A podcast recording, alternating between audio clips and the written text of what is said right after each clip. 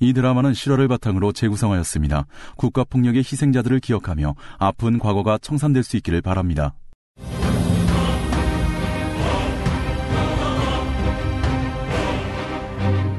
듣는 드라마 더욱 밝은 내일을 위하여 여덟 번째로 마지막 시간 빛빛 희망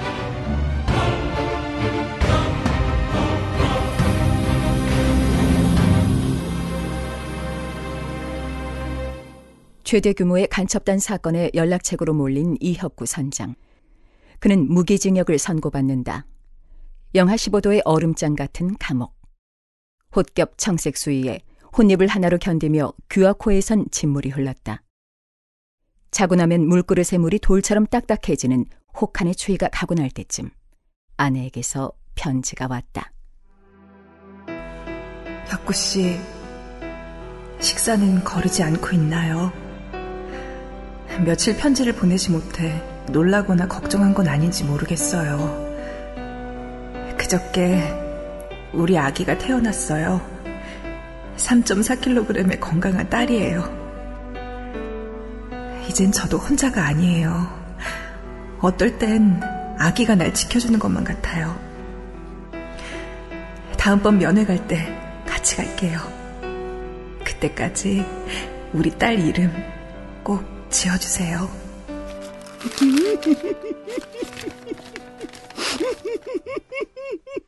어이, 선장. 아, 왜 울어? 집에 무슨 일이 있대? 아니요. 아이가 태어났대네요. 딸이래요. 아이고. 아, 축하하네, 이 선장. 고맙습니다. 철창 너머로 어둠이 들어오는 밤이면 별도 달도 어둠을 따라 들어왔다. 정임과 딸이 달과 별처럼 멀리서도 그를 향해 빛을 비춰주고 있는 것만 같았다.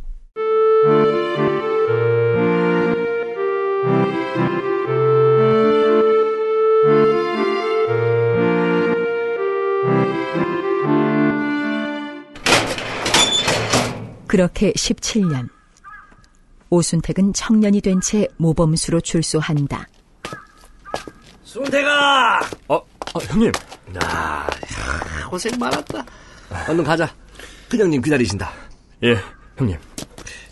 네가 저 국립호텔에서 날 지켜준 거 내가 큰형님께 싹 다 보고해놨으니까 너는 가서 아거들이랑 인사하고 슬슬 자리 잡으면 된다.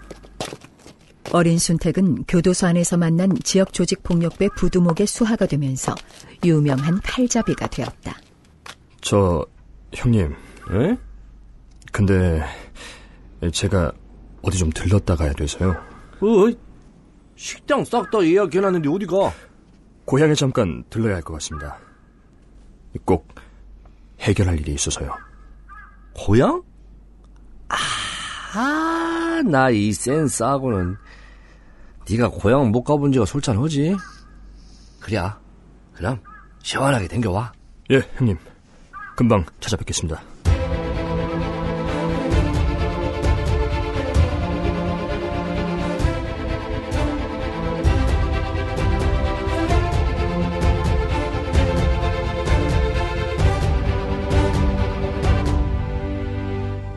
고향 마을엔 이미 1년 전 모범수로 출소한 이혁구도 살고 있었다. 어젯밤에 뭐 했어? 분단위로 말해봐. 아, 예. 어젯밤엔 저녁 먹고 우리 딸 독서실 다녀올 때 마중 갔다가 밤 11시쯤 취침했습니다. 11시쯤? 어, 11시 15분이었습니다. 오늘 아침은? 오늘 아침은 새벽 5시에 일어나서 오징어를 건조했습니다. 한두름을 말려도 저한테만 700원밖에 안 준다고 해서 좀 다퉜고요. 그게 한두름에 700원인가? 아, 그게 실은 다른 사람들은 1,500원씩 주는데 저는 빨기행이라고 반밖에 안 쳐줘서. 아. 그리고 낮엔? 예. 낮엔 점심 먹고 나무를 캐러 산에 갔었습니다. 나무를 반나절 캐서 장에 내다 팔면 밀린 월세를 좀 낼 수 있을 것 같았어요. 어느새 반백이 되어버린 이혁구 선장. 그는 출소 후 경제적으로 매우 힘든 상황에 놓여 있었다. 수감 중에 집안은 풍비박산 났고 보안 관찰로 주거 제한에 걸려 다른 곳으로 떠날 수도 없었다. 형사는 보안 관찰을 이유로 수시로 집에 드나들었고 그때마다 매번 밥을 사줘야 했다. 오케이. 이따 저녁 때 횟집에 회 떠놓을 테니까 계산하고, 어. 와서 소주나 한잔 하던가. 아, 저, 월세가 이달에도 밀려서 식사비를 제가 계산하기가 좀 힘들 것 같은데요. 이노치 내가 정신 못 차렸네? 차려. 열중셔, 차려! 제가 생각이 짧았습니다. 식대는 꼭 마련하겠습니다. 그래야지. 쉽게 쉽게 좀 가자고. 어?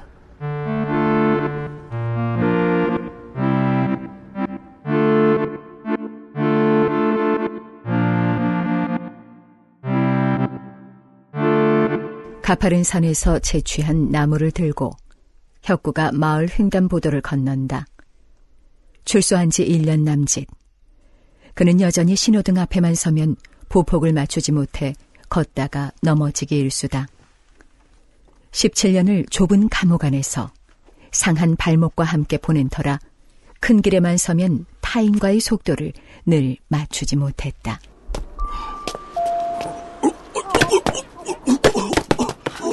병이 아버지! 어휴, 여보. 괜찮아. 아유, 신호를 놓쳤네. 괜찮아요. 신호등은 어차피 곧 다시 바뀐다는 거 알잖아요. 기다리면 되죠. 당신 좋아하는 식혜 해놨어요. 이따가 병이 오면 같이 드세요. 아유, 그래, 그래. 아유, 당신이랑 이렇게 서 있으니까 빨간불도 괜찮네.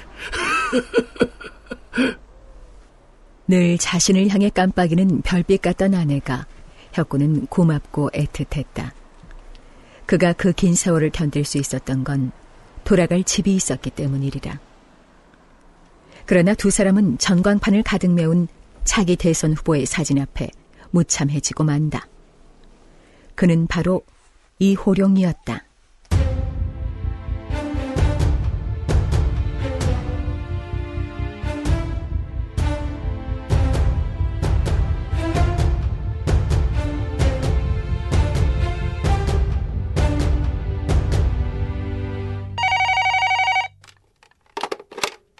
네, 이호령입니다. 아, 예. 아, 방송 일정은 내일 토크쇼가 잡혀 있고요. 지역 유세 때문에 지금 고향에 와 있습니다. 예. 예. 꼭 들르죠. 예. 고맙습니다. 들어가세요. 어디서 오셨습니까? 이호령 의원님, 참 그대로시네요. 누구시더라? 이호룡은 청년의 눈매에서 언젠가 보았던 불편한 낯익음을 느낀다. 저예요. 순택이. 오순택. 오, 순택? 기억나셨나 보네. 왜요? 이런 날이 올 줄 몰랐어요? 경찰 부르기 전에 꺼져. 꺼지기 전에 하나 확인하고 갈 게 있어서 와봤어요. 뭘? 이호령 의원님. 초혼 아니시죠? 뭐? 신분 세탁하신 건 아는데 원래 결혼해서 임신까지 한 여자를 버렸다면서요. 그 여자가 애를 낳다 죽고 애는 고아원에 맡겼다던데? 무슨 소리를 하는지 도통 모르겠네. 기자들이 그래? 그걸로 협박해 용돈이라도 뜯어가게? 내가 교도소에서 누굴 만났는지 알아요?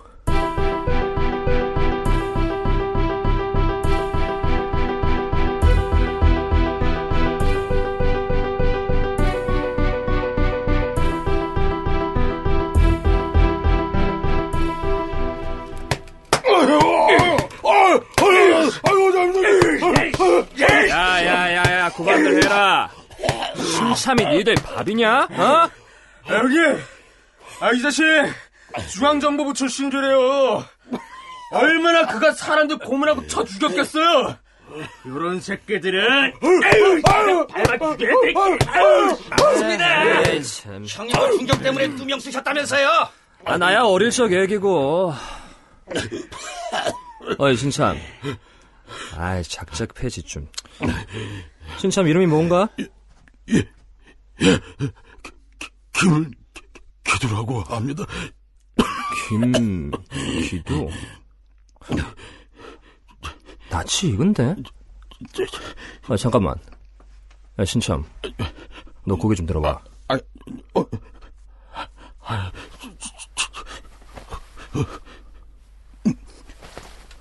맞네. 중정에서 나 빨갱이 만들었던 그 양반. 소, 소대기, 나 좀 살려줄게. 내가 이- 이런데 올 사람이 아니야. 자네도 알잖아. 그 뇌물죄인지 뭔지를 잘못 뒤집어 써서 여기까지 왔는데, 내, 여기서 나 지켜만 주면 나가서 내가 자네 뒤를 싹다 봐주면서 제발 제발. 아, 세상 재밌네. 야 예. 이 새끼 밟아 죽여도 돼 실컷 밟아 예. 아이 저, 저, 저, 잠깐, 잠깐, 저, 예, 잠깐, 잠깐, 잠깐, 잠깐, 잠깐. 자네, 저, 친아버지가 누군지 궁금하지 않아? 안 궁금한데? 자네 아버지가 아버지가 이호령이야 이호령 그때 면장하던 이호령이라고 급하니까 막 던지나? 간첩이라며. 내 아버지가 간첩이라서 내가 빨갱이라며! 그때 당신이 그랬잖아, 어? 그래? 가, 가, 간첩이야. 원래 이제 큰 간첩을 한 건들이 그래서 그때 이호령이는 놔뒀던 거라고. 아마 이호령이도 자네가 하더니 건 모르고 있을걸? 우리도 우연히 찾은 기록들이었으니까. 그 말을 나더러 믿으란 거야, 지금?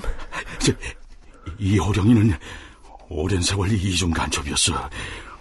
북한군이 그 마을로 들어갔을 때 살기 위해 마을에 정보를 넘겼지. 그리고 남과 북의 양다리 걸치면서 개인의 부와 명예는 다 챙겨 먹었어. 그런 간첩을 왜 여태 못 잡았는데? 그놈이 쥐고 있는 고급 정보가 하도 많아서 아무도 못 건드렸을 뿐이야. 자, 이젠 나 같은 사람도 잡혀오는 시대니까 또, 또 모르지. 그런 놈도 누군가 잡으려고 덤빌지 말이야. 어?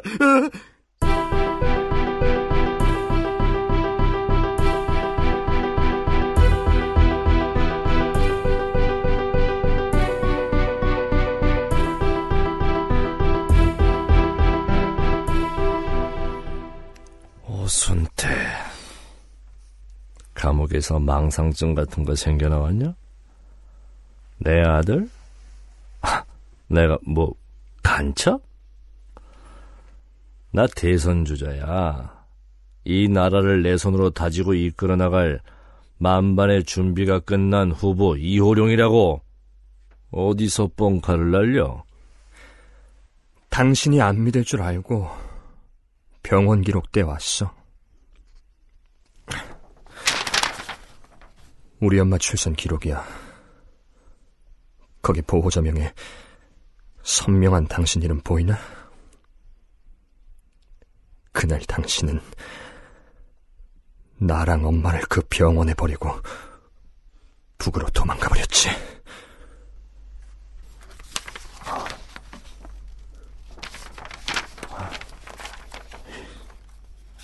이럴 리가 어- 어- 없어. 엄마는 당신이 없었던 동안 당신을 기다린 거야. 이 마을에서 바보같이. 당신 대체 누구야? 빨갱이야, 경찰이야. 아니면 진짜 내 아버지야? 아니야. 아니야. 이게 아니었어. 아버지, 보고 싶었어요. 아니야. 아니야!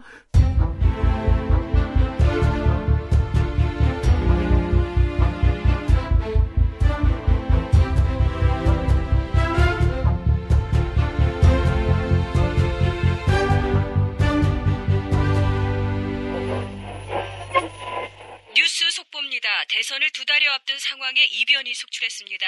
유력한 대선 후보였던 이호룡 의원이 수십 년간 난파 간첩으로 활동해온 것이 드러나 긴급 체포되었다는 소식입니다. 이호룡이 긴급 체포된 그날 새벽.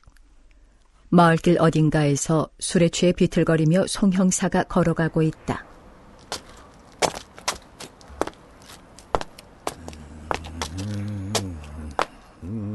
어이, 송 형사.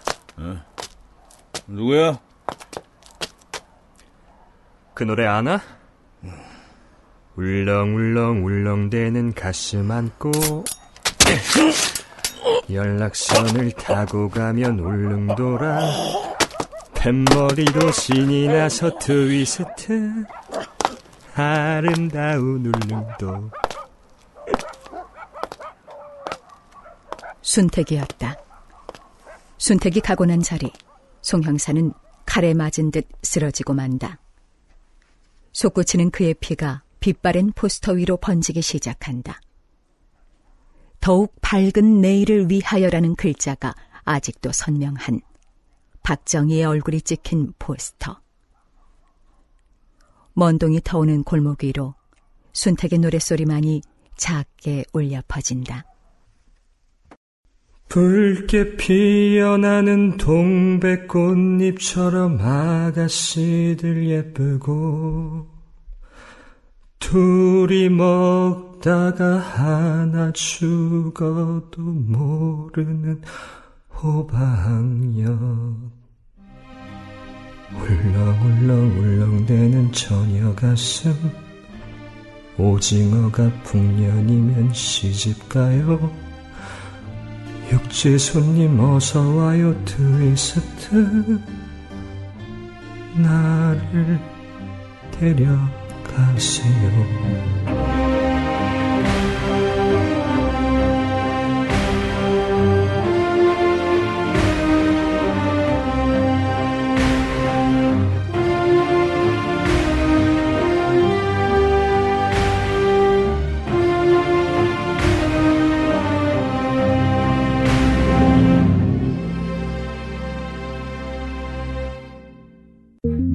정치도 그렇고 경제도 그렇고 내 주머니 사정도 그렇고 참, 참 모한 세상. 이 모한 세상에 국가대표 성우들이 광고를 해준댄다. 니네 가게 옆집 가게 우리 회사 자기 회사 홍보할 수 있는 건 뭐든지 다 해준댄다. 광고비 싸다. 엄청 싸다. 전화 부탁드린다. 마구 부탁드린다 010-8686-4959 한 번 더. 010-8686-4959 그런데 정작 나는 출연이 없다. 안녕히 계세요.